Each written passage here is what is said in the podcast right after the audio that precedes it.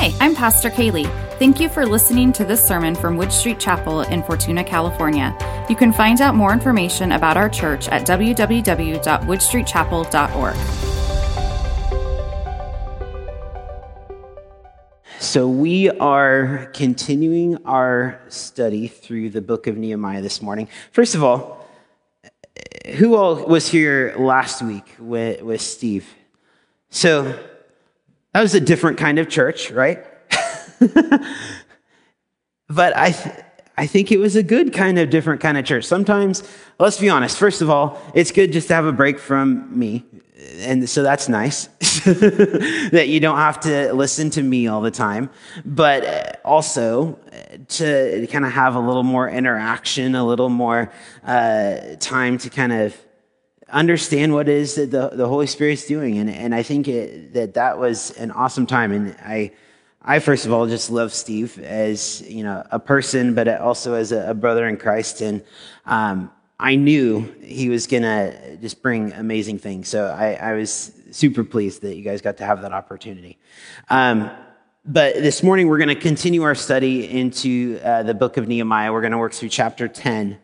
And this morning, there's kind of this topic that doesn't get talked about a lot at church. It doesn't get preached a lot at church unless there's a building project that they're trying to kick off, or unless we need to like get some funds going for a specific event or ministry. Because we're talking about generosity. And normally after a pastor preaches on generosity, that's when maybe that Sunday the pastor decides to keep the offering plate until after the preaching time, and then he passes it around and maybe we'll get a little bit more, right? No. That is not the point here today. And so I want to be clear. We don't have any major, building project that is in need of funds. We do have a building project, but it's not in need of funds. We are not coming here because we're trying to drum up money. That's not what this is about. But it is important for us as followers of Christ to consider generosity and what happens when we as followers of Christ come together as God's people in God's place, experiencing God's presence. When we come together and we give together, what does that look like?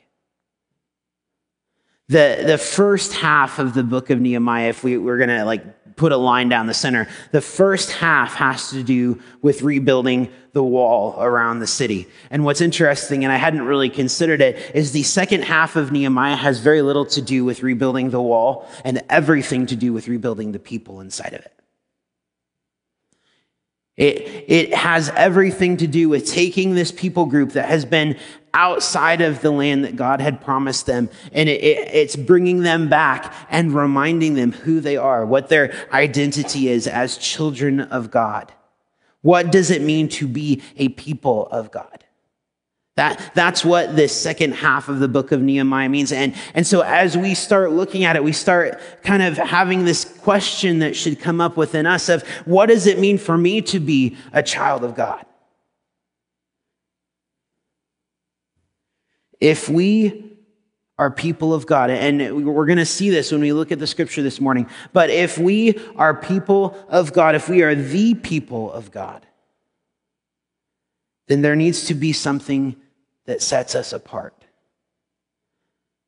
And that's what the people of Israel started to understand. That's what the Israelite nation started to recognize, was that if we are going to live in this city that has been rebuilt, if we are going to put ourselves out there as being God's chosen people, there has to be something that makes us look different than the person down the street. The people realized that they had been called to live a life of generosity, where God doesn't get the leftovers. God gets the first fruit. God gets the best. And that was one of the things that set the people of God apart.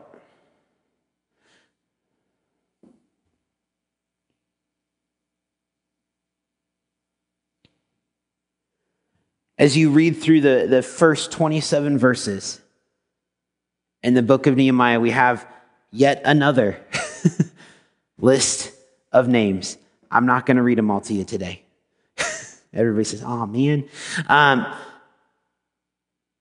1 through 27, we have this list of names. And as you read through this list, you're going to see some names that maybe are a little familiar. You see Nehemiah is listed in this list. You see a guy named Mordecai who's listed in this list. And you're like, is that the same Mordecai? Yeah, I'm pretty sure it is actually that we know from the book of Esther. So we have these different names that are coming out in this list. And it's talking about the people that have contributed to accomplishing God's work in the city. And so as you read through this list, there may be a couple of names that we recognize, but by and large, they are complete nobodies. Like, no one cares who they are. We have no idea. There's no historical information about these people, most of them, except for the fact that their name just showed up in this list. And yet the action of them giving was enough for them to have a place in the Word of God. Just consider that for a minute. The act of generosity that they demonstrated was enough to have their name recorded.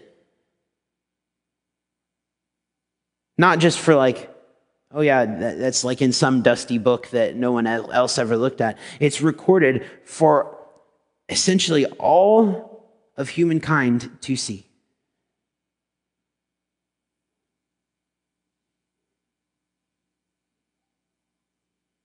Huh. So there's no wasted pages in the Bible. We have no idea who these people are, but God placed such a high value on generosity that he recorded these people's names. Here we have a list of people who are making a commitment.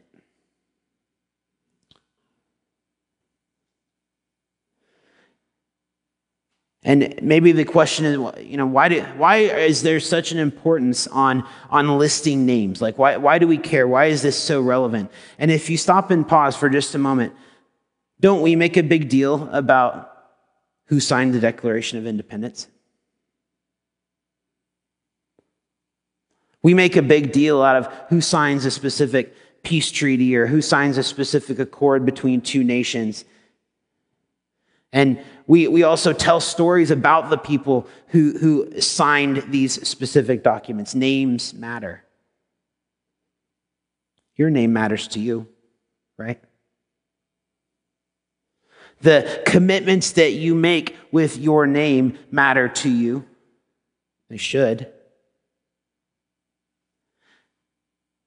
And when someone is telling your story, don't they use your name to tell your story?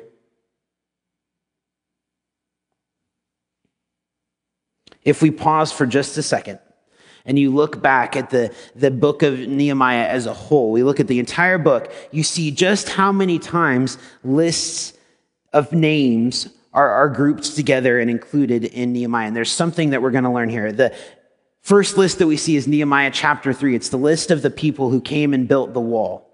And then in Nehemiah 7, we see a list of the tribes and the families who returned to Jerusalem in the first wave, a century before Nehemiah showed up.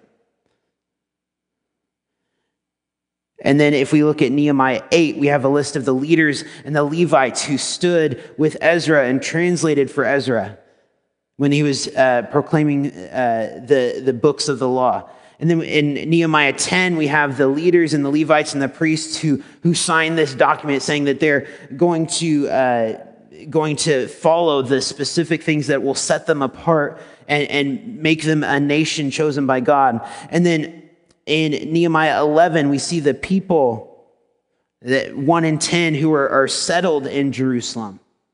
In Nehemiah 12, we have the priests and the Levites who came in the first wave and then subsequent generations afterwards. And then further in Nehemiah 12, we have a list of leaders and priests and Levites who led the dedication of the wall. So in each of these sections, we have these lists of all of these different names that you and I look at and say, yeah, wait, okay, these are just a bunch of hard to pronounce names. Why do we care? Why is this relevant? What is the point here? What are we supposed to get out of this? We see names listed of people who do the hard work and who take the big risks. That's what we see here first, right? The building teams, the Jerusalem residents, the leaders signing on the dotted line, the first returners. It's the important sacrifices that have to be acknowledged. That's important enough to say, yeah, this needs to be remembered. But Nehemiah also lists the people who have to take responsibility. The leaders in chapter 11 who say that they're going to obey, they're going to do what they say that they're going to do. There's a level of accountability that exists when you sign at the end of the bottom line saying, I agree to this contract, I promise that we're going to do this, and my word is my bond, this is my commitment that we are going to do it. And finally, we have this list of lineages that exist for the religious leaders, where the priests and Levites have to have a clear connection back to Aaron and subsequently to Levi. They have to keep close track of those connections, regularly recording down genealogies, names, so that the people could be sure that those who were teaching the law we're living the law. And what's interesting to note is in all of this focus on names, in all of this focus on genealogies, the one person we don't know any genealogy or lineage about is Nehemiah.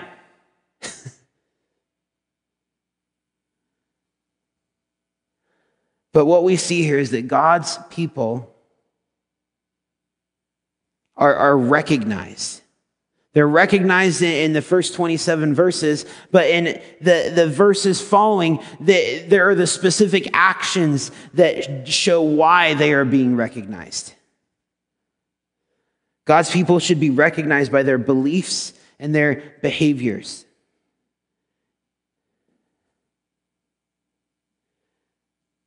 If somebody's a sports fan of a specific team, there are typically ways that you're going to know if they're a sports fan, right?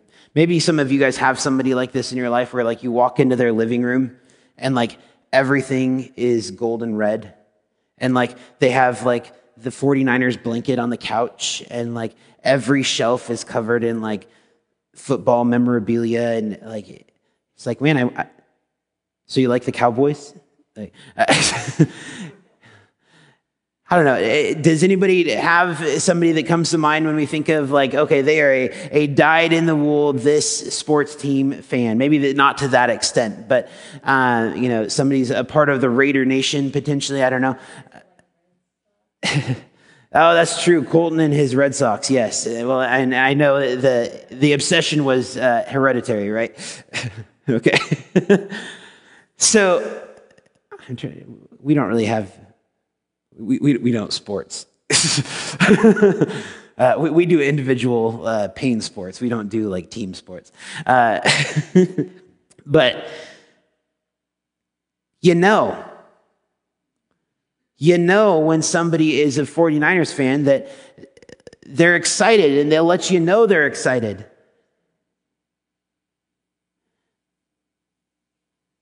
And I know this seems a little obvious, but shouldn't people know when they look at me that I'm a follower of Christ? Shouldn't it be just like that? Shouldn't it be like I've got the like Jesus like blanket on my couch when people walk in? It's like every shelf. I'm just totally joking. Okay, don't. Every interior decorator in here is like, Matt, what are you doing? But like, shouldn't it be, there should be things in my life that say, man, there is something different. There's something that sets Matt apart that says he has a different focus than everyone else. And I don't know what it is. It's Jesus.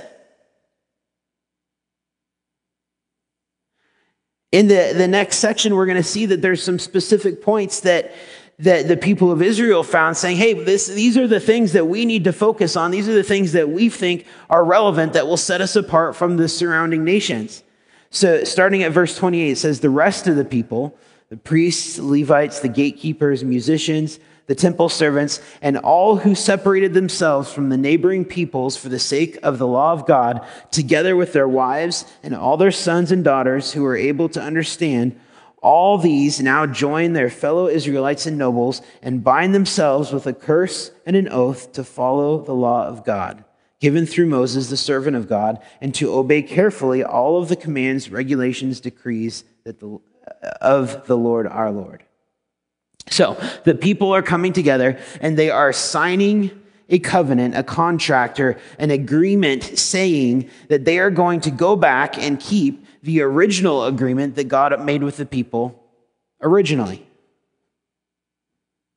When God chose them as a people, he said, God made a promise. He made a covenant with them. And now the people are coming back saying, hey, we messed up before. We had that whole 70 years in Babylon thing, yeah, but we're back now and we're ready to mean business. We are here to live out what it means to be the people of God. So starting at verse 30, it says, we promise not to give our daughters in marriage to the people around us or to take their daughters for our sons. Now, sidebar, this verse specifically, I've seen this verse used, and I wish I could say it was just like Civil War times. I've seen this used like yesterday to explain why this is the biblical reason why there shouldn't be interracial marriage. That is not what we're talking about today, okay? And if you try to use that as a topic, come see me and we're going to have a conversation. That is not what this is saying at all. Because we just read that section that said, and all who separated themselves from the neighboring peoples for the sake of the law of God. What that is that's everyone else who wasn't biologically part of the Israelite nation saying, hey, we want in. We want to be a child of God too. Come on in. And they got to join the club. That was how it worked. There was inclusion of people that chose to become part of the people of Israel. There was opportunity to do that. So this isn't about saying, hey, you know, a white person and a black person shouldn't get married. That's not what this is talking about at all. What this is saying is we're not going to give our children to marriage to people that are sacrificing their children to a false god. That's what this is about. So let's get that super, super, super clear. This is a promise that we are going to set up our children in the way that they should go so that they don't make the same mistakes that we made. Because if you look back at the history of the people of Israel, when did everything start falling apart for the people of Israel? So we had David. David was doing okay, but he made some mistakes when it came to his spouse choices or spouse stealing, we will say. And he made those mistakes later on in his life. Eventually he died, he had a child, and he had a son named Solomon. And there was a very specific instruction that he gave to his son Solomon. It had to do with who he should marry. Solomon didn't listen to that instruction. And Solomon wound up marrying a whole bunch of people from a whole bunch of different countries, and all of these different nations brought with them all of their cultural beliefs, all of their religious viewpoints, all of their false gods into his house, into the house of Israel, and everything started to fall apart from there. And if we follow that forward, we see king after king after king after king making those same decisions, falling into those same traps, creating the same problems. And if we fast forward all the way to today, if I'm a believer in Christ and I choose to marry somebody that is not just not a believer in Christ, but somebody who has a completely opposite, antithetical viewpoint to Christ, how healthy is that? So what this promise is that we are not going to allow our children to make the same mistakes. And spoiler, they're going to. But it's that commitment that says, as far as it depends on me, this is the commitment that I'm making. This is the promise that I'm making. And in that culture, they had arranged marriage. And so in that particular case, they did get to have a little bit more say in the process than we do today, right?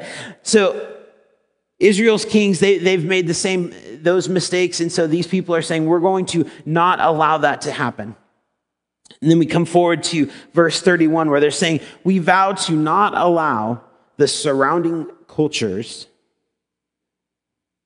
to influence how we spend our time.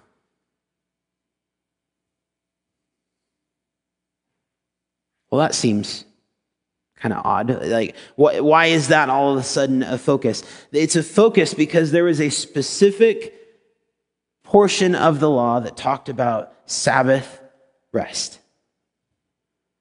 Sabbath rest that had largely been forgotten by the people of Israel. That this was one of those things when Ezra is up on the platform reading, the people are hearing the instruction from Ezra and they're like, oh no, we've messed up. We didn't even realize.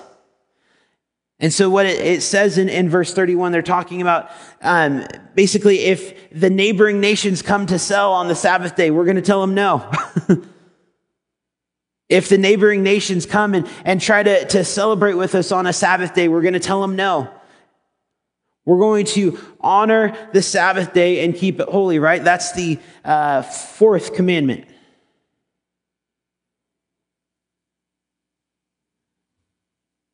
We had a conversation in the adult Bible study, Sunday school, two weeks ago, where we were talking about the importance of rest, the importance of Sabbath. And I mean, really, this comes all the way back to the book of Genesis, where God created the heavens and the earth, and God created everything in the earth. And on that seventh day, God rests. Probably not because he was tired. Probably not because he needed a break. Probably not because he was like, man, that really took it out of me. No, there was something else. There was something to be gained in the rest. And it was just as important as the act of creation. And I think sometimes what happens when we think about taking rest is we think it's an absence of work, right? And so it's I'm just doing less than, but what happens is it's not less than. There's, in terms of level of importance, the Sabbath rest that took place on the seventh day, as far as God is concerned, is equal in importance to all of the work that was done on the other days. And so if that level of importance exists, now take that level of importance and apply that to your rest. And I'm not just talking about your Saturday, okay? Let's try to get a little bit more beyond than just talking about a Saturday. Let's think about the things in which you find rest. Where do you find rest? And, you know, I get to cheat a little bit, because since I do have sport that I'm training for, I literally just have a rest day. And so that helps me kind of find that specific example a little bit easier. The importance and the value of that rest day is just as important as the effort and energy that I'm putting in on, say, yesterday, because without that, I will injure myself. Without having that time for my muscles to rebuild, for my body to come back, I will be hurt the next time I go out and try and exercise or do the things that I want to do. So God rested on the seventh day, not because he was tired. He was resting on the seventh day because he was setting an example for how we should live. And so the people are saying, we're going to honor the Sabbath rest for ourselves. We're going to honor that in our lives, but we are also going to honor the Sabbath rest of the land. And this is the one where all of a sudden it gets to be a much larger faith commitment, We're saying that while all of the other nations around us are going to make a choice to just continually harvest the land, they're going to continue to plant in the land, they're going to just grow their crops like they normally would, we are going to have a year that is set aside where every year we choose not to grow anything. Can I just tell you from a business standpoint, that is not a winning scenario. That is not a winning strategy. That is not how you make money. So yeah, we're going to take these like 10 years and we're just going to get rid of one. We don't need that year.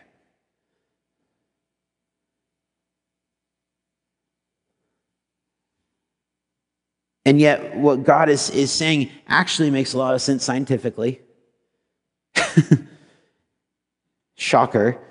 That God knows what he's talking about. And God was able to use those seasons where the land wasn't planted to remind the people of his blessing all of the other years before.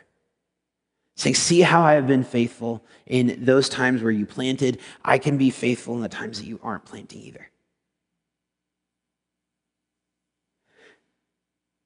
The people of God can't have their schedules dictated by the world. We cannot have our schedules dictated by what the world says is important. This is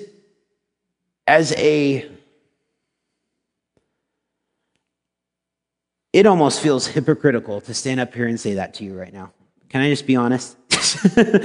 With how crazy our schedules are as far as the things that Kaylee and I do, and I'm going to say I, but Kaylee a lot, with our kids, with the different things that we have in our lives. And you guys, we're all the same way.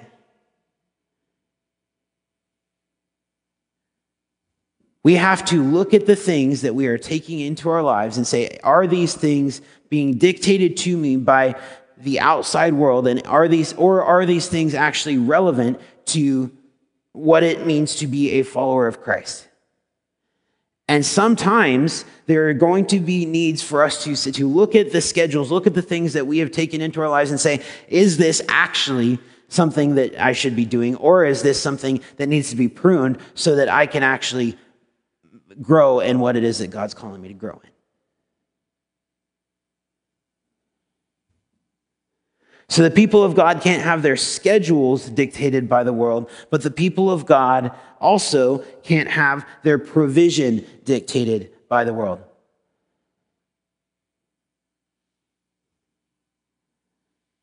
I can't do this thing because I need to make this particular amount of money. I need to be able to have this in order to be able to pay for this particular subscription or this service or this whatever. And without these things, then I can't survive. I can't live.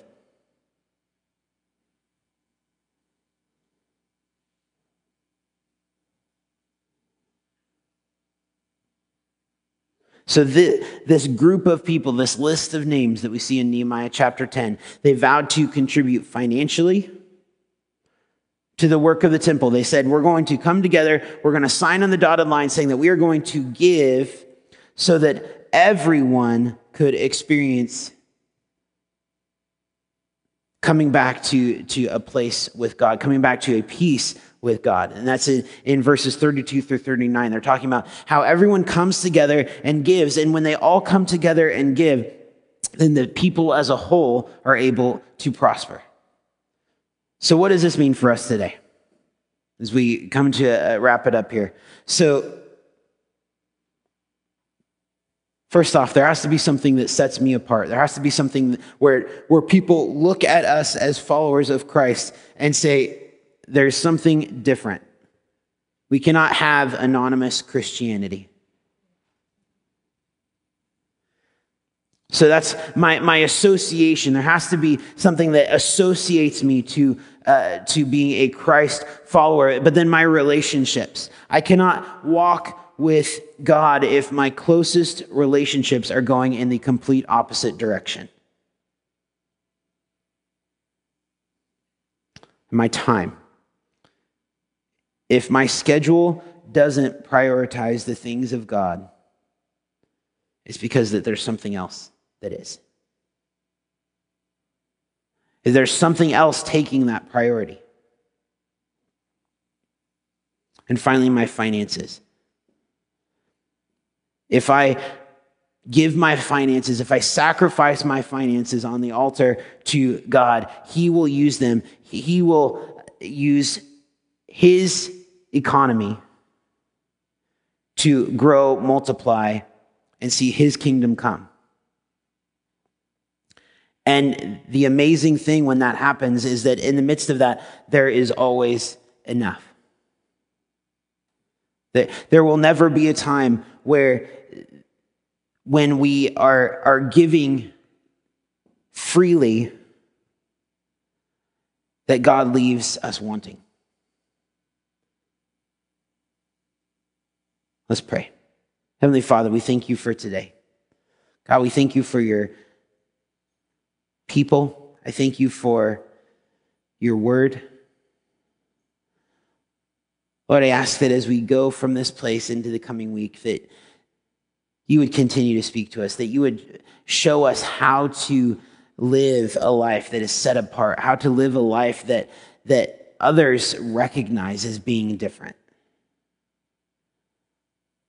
God, we want to live for you. We want others to see our lives as a testimony that points back to you. Guide us, we pray, in Jesus' name. Amen.